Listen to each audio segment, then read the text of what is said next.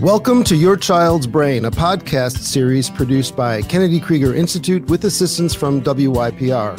I'm Dr. Brad Schlaggar, pediatric neurologist and president and CEO of Kennedy Krieger Institute. In today's episode, we will discuss cerebral palsy with a particular focus on mental health issues faced by patients with cerebral palsy. First, a bit of history. Cerebral palsy is an old term in medicine. Cerebral means the brain, and palsy means weakness. Cerebral palsy, then, is intended to refer to weakness or more broadly, issues with voluntary movement that stem from a problem or problems in the developing brain. The term cerebral palsy was first coined in 1887 by Dr. William Osler, just two years before he moved from Philadelphia to Baltimore to become the very first physician in chief at the Johns Hopkins Hospital in 1889, the year of its founding. Several years later, Osler was instrumental in the establishment of the Johns Hopkins University School of Medicine, where, a generation later, Dr. Winthrop Phelps completed his medical degree in 1920 and initially trained at Johns Hopkins Hospital and Baltimore Children's Hospital in pediatric medicine before heading to Harvard for further training in orthopedic surgery. Dr. Phelps became very interested in understanding how to help children with movement problems that arose after early brain injury, namely cerebral palsy. This interest brought him back to Baltimore in 1936, where he set up a practice for the treatment and rehabilitation of children with cerebral palsy.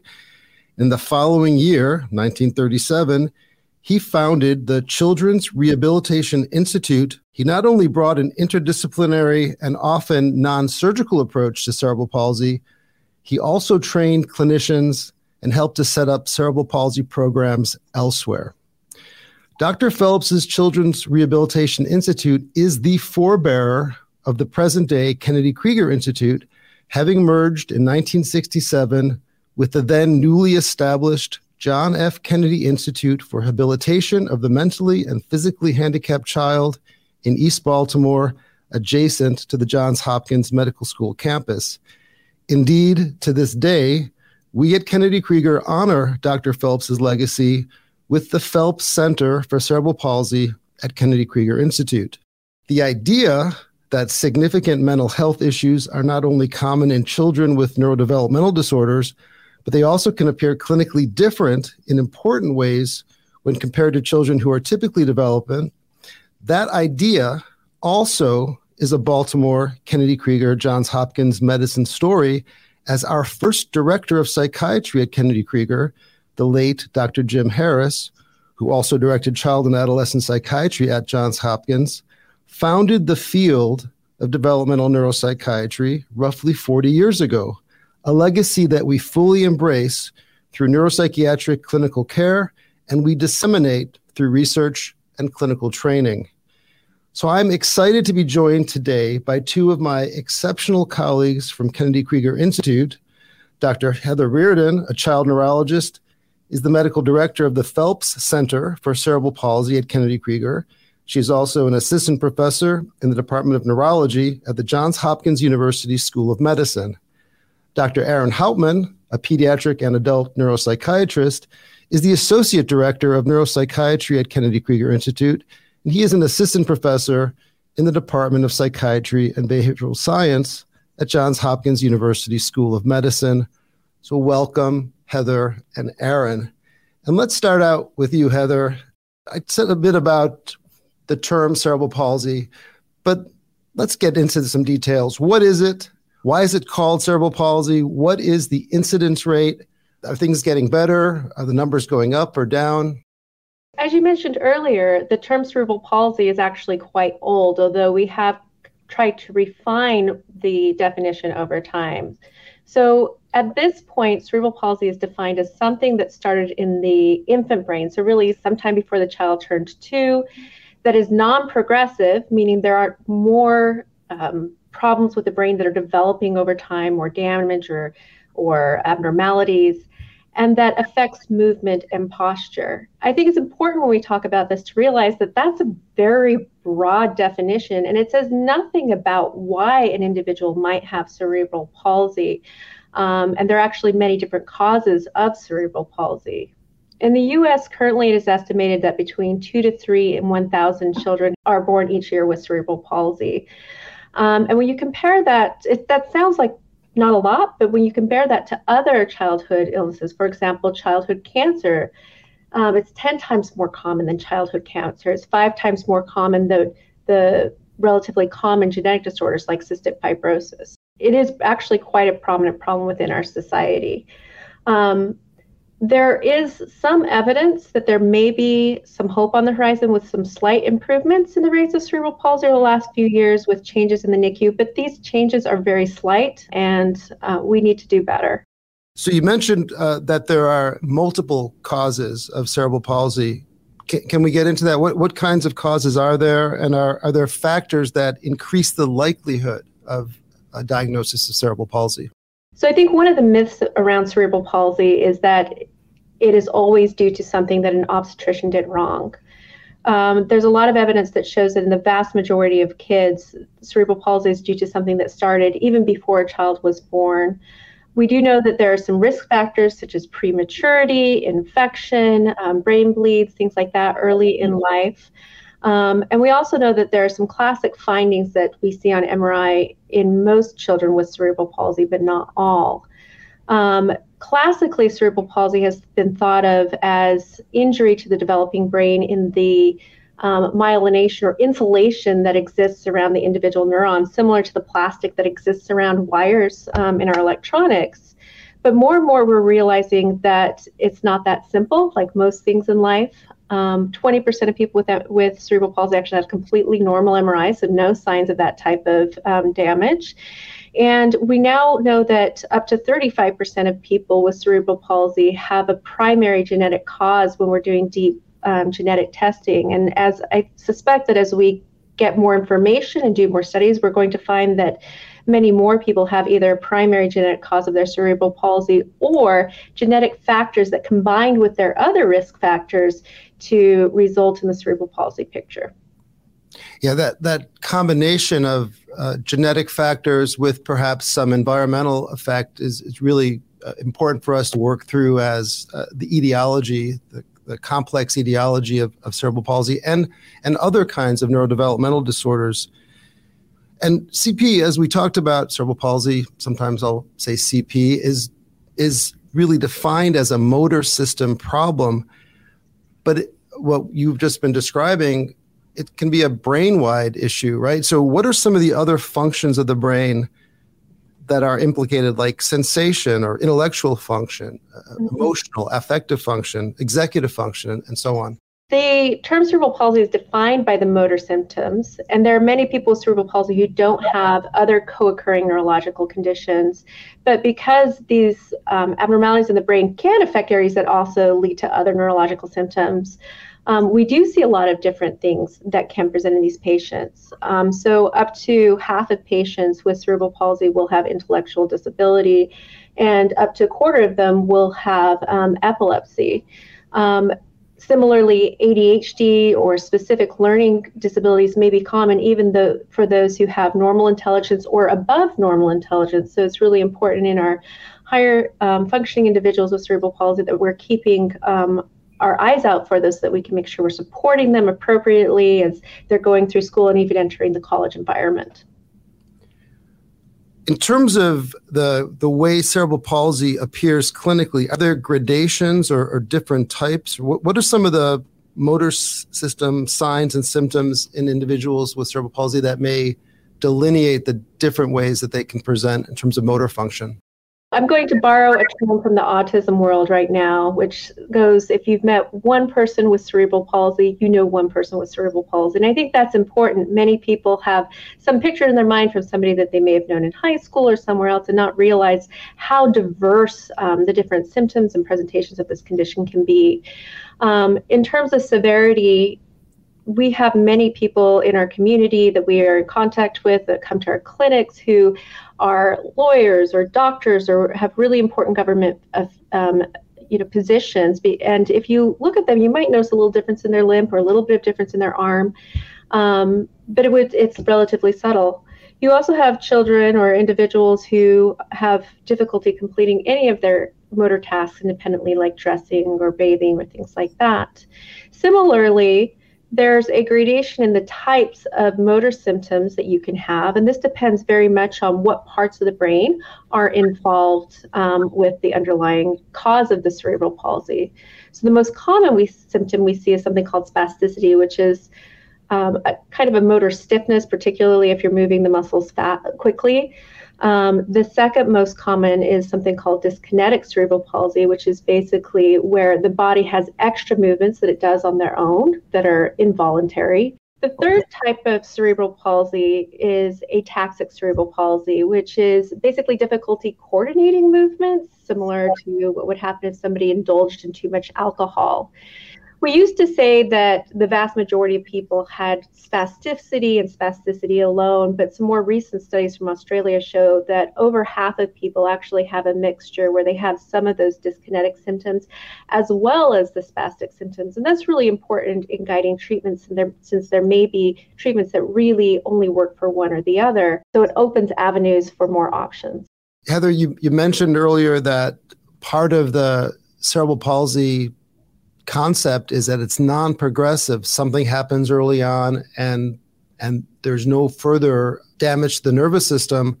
So therefore, it's a non-progressive condition by definition. But clinically, do you see patients who do progress despite the fact that the definition says that they're not supposed to? So the definition when they say that cerebral palsy is non-progressive is really referring to the disorder dysfunction that's happening in the brain itself. Unfortunately, cerebral palsy can be hard on the body, and that combined with the natural wear and tear of aging can produce worsening motor abilities or, or function over time, where people who had been able to walk independently may have difficulty due to worsening muscle tightness over time or increased pain, hip problems, back problems, things like that. Mentioned earlier also that, for example, you, I think you said not all children with cerebral palsy, it's because of something that somebody did wrong. So that's addressing one of the myths that are out there about cerebral palsy. What are some of the other myths that need to be corrected regarding the mechanism leading to cerebral palsy or about people living with cerebral palsy? First, I'd like to follow up on your comment that cerebral palsy isn't something that somebody did wrong. While not a common myth in the community, many parents feel some sort of guilt or weight that this their child's cerebral palsy was due to something they did wrong um, or some sort of insufficiency to the pregnancy and their own body. And I think it's really important to acknowledge that that's not the case, and that typically these are things that could not have been prevented um, by actions on the parents. The one of the other big myths that our patients deal with is assumptions about their cognitive ability. Um, a lot of people are quick to make assumptions based on the way somebody talks or the way somebody moves about what they understand. And I have many patients who have significant difficulty with their movements to the point that they have difficulty talking and being understood, and yet um, are actually quite bright, have beautiful ideas and things that they want to share. So I think not making assumptions about somebody when you first meet them is really important. Other things that we commonly see are assumptions that all people with cerebral palsy have poor quality of life. Uh, there are a lot of studies that show that overall, the quality of life, while people may struggle more with different tasks being more challenging or pain or things like that, it's actually pretty high. And the biggest predictor of quality of life, or one of the biggest predictors, is actually social engagement and peer engagement. That's particularly true for people who are in the school setting. So, one of the most important things we can do is to engage and welcome people of all abilities into these different social arenas so that they can have those experiences and enjoy just being a typical human.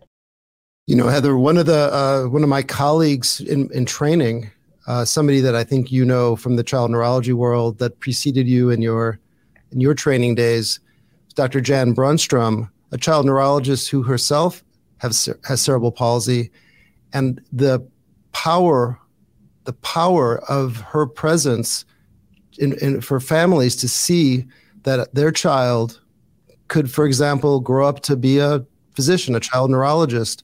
The impact that that had just by that representation was so important for the, the, the mindset that families had for the long haul that was in front of them for making sure that their child had every opportunity to uh, interact with uh, all uh, avenues in front of them. Um, your point about seeing it from that perspective is it's really key, and I wanted to emphasize that. In terms of interventions, what treatments are currently used to improve quality of life and function for individuals with cerebral palsy? There are medications, are there surgeries, are there different therapies? Typically, I divide the types of interventions we use for cerebral palsy into five different groups. The first and most important is therapies. The relationship with a physical or occupational or speech therapist is vital in terms of helping a child meet their own individual potential. In terms of things that the doctors do, there are medications there are injected medications, and then there are surgeries. So we have many medicines that can be given by mouth or by G tube if needed that can help to relax muscles or address some of the abnormal neuronal firing. Um, botulinum toxin is and um, the various subsidiaries are are commonly used to help decrease muscle tightness for people with cerebral palsy although there is a growing body of evidence that we need to look at um, the risk versus benefits of those types of procedures more than we had previously. Um, and then there are two big categories of surgeries. One are orthopedic surgeries, which are meant to correct the bony problems that can develop over time as a result of cerebral palsy.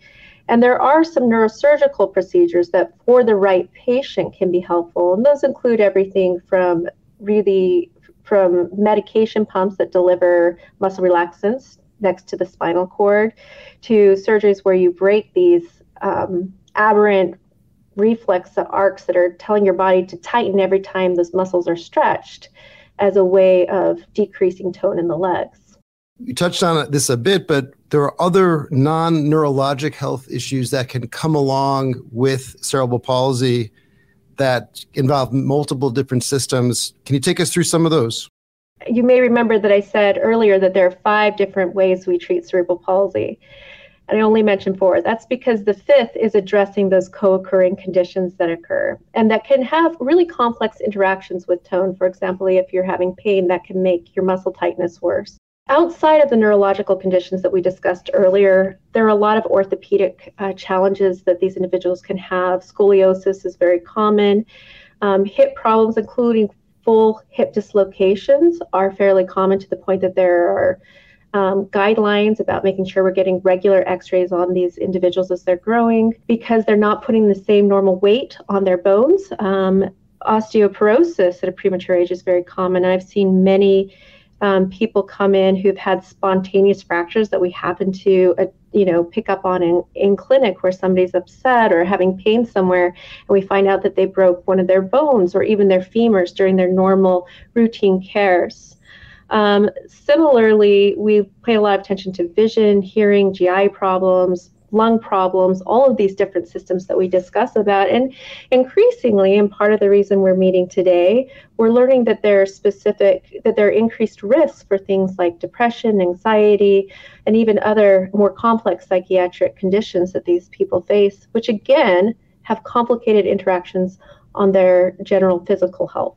Cerebral palsy, def- again, defined by the motor system, the historical definition, but as you've just laid out, Heather, so many other nervous system manifestations and non neurological, including the consequences of having a, a, chronic condition.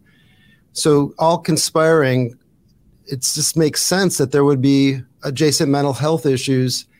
So, Aaron, thanks for waiting so patiently to get into the conversation but let's let's start talking about the mental health issues in individuals with cerebral palsy. From a neuropsychiatry perspective how do you see what do we know about mental health issues in cp and where where is the field going? I think it's a mixed bag. I think we don't know nearly enough Uh, and that is a huge hindrance. We still have a tendency to maybe prioritize, but certainly like conceptualize CP from a much more like motor oriented perspective, um, which is, of course, crucial, but it means we don't have enough studies. The data that we've got is pretty limited. And I think we see a lot of challenges around identifying mental health diagnoses in individuals with CP, even knowing how to study these things when people have challenges around communication uh, or a really wide range of underlying causes for their cerebral palsy and manifestations. It makes research really difficult.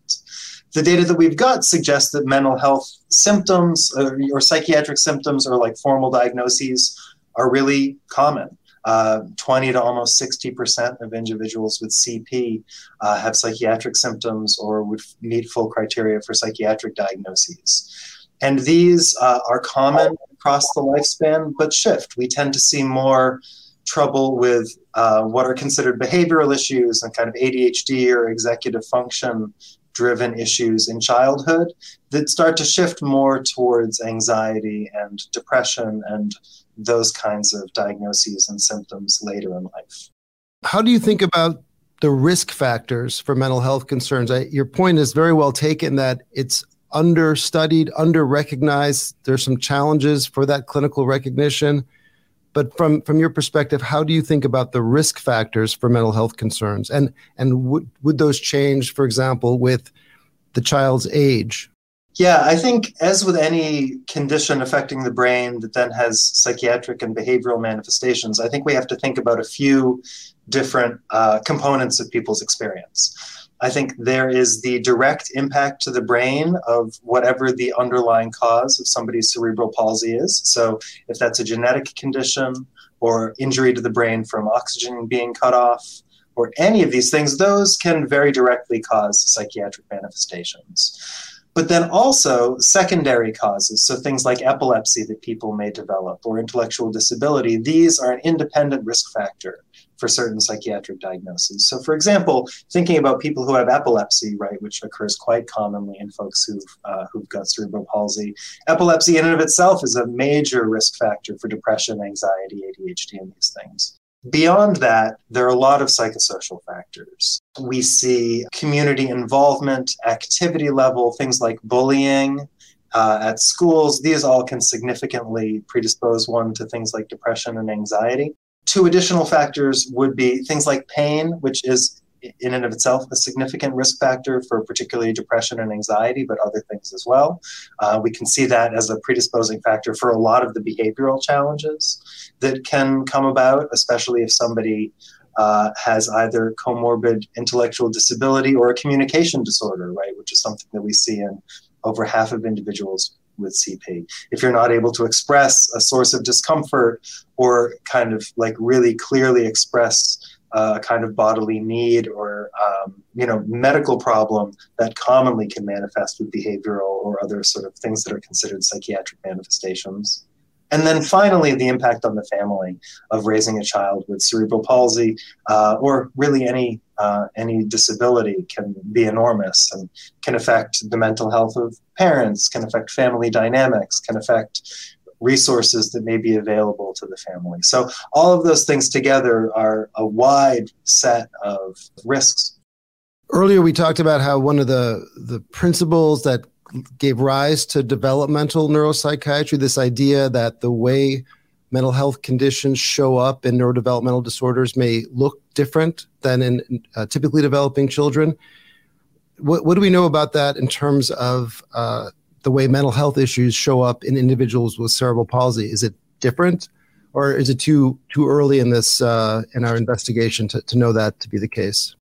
And there's a lot to say about it. I think that any time that communication and the ability to express one's needs and bodily functions is impacted by a condition, it then results in uh, delays to diagnosis. You know, people putting up with and managing really severe medical issues without help until it becomes recognized.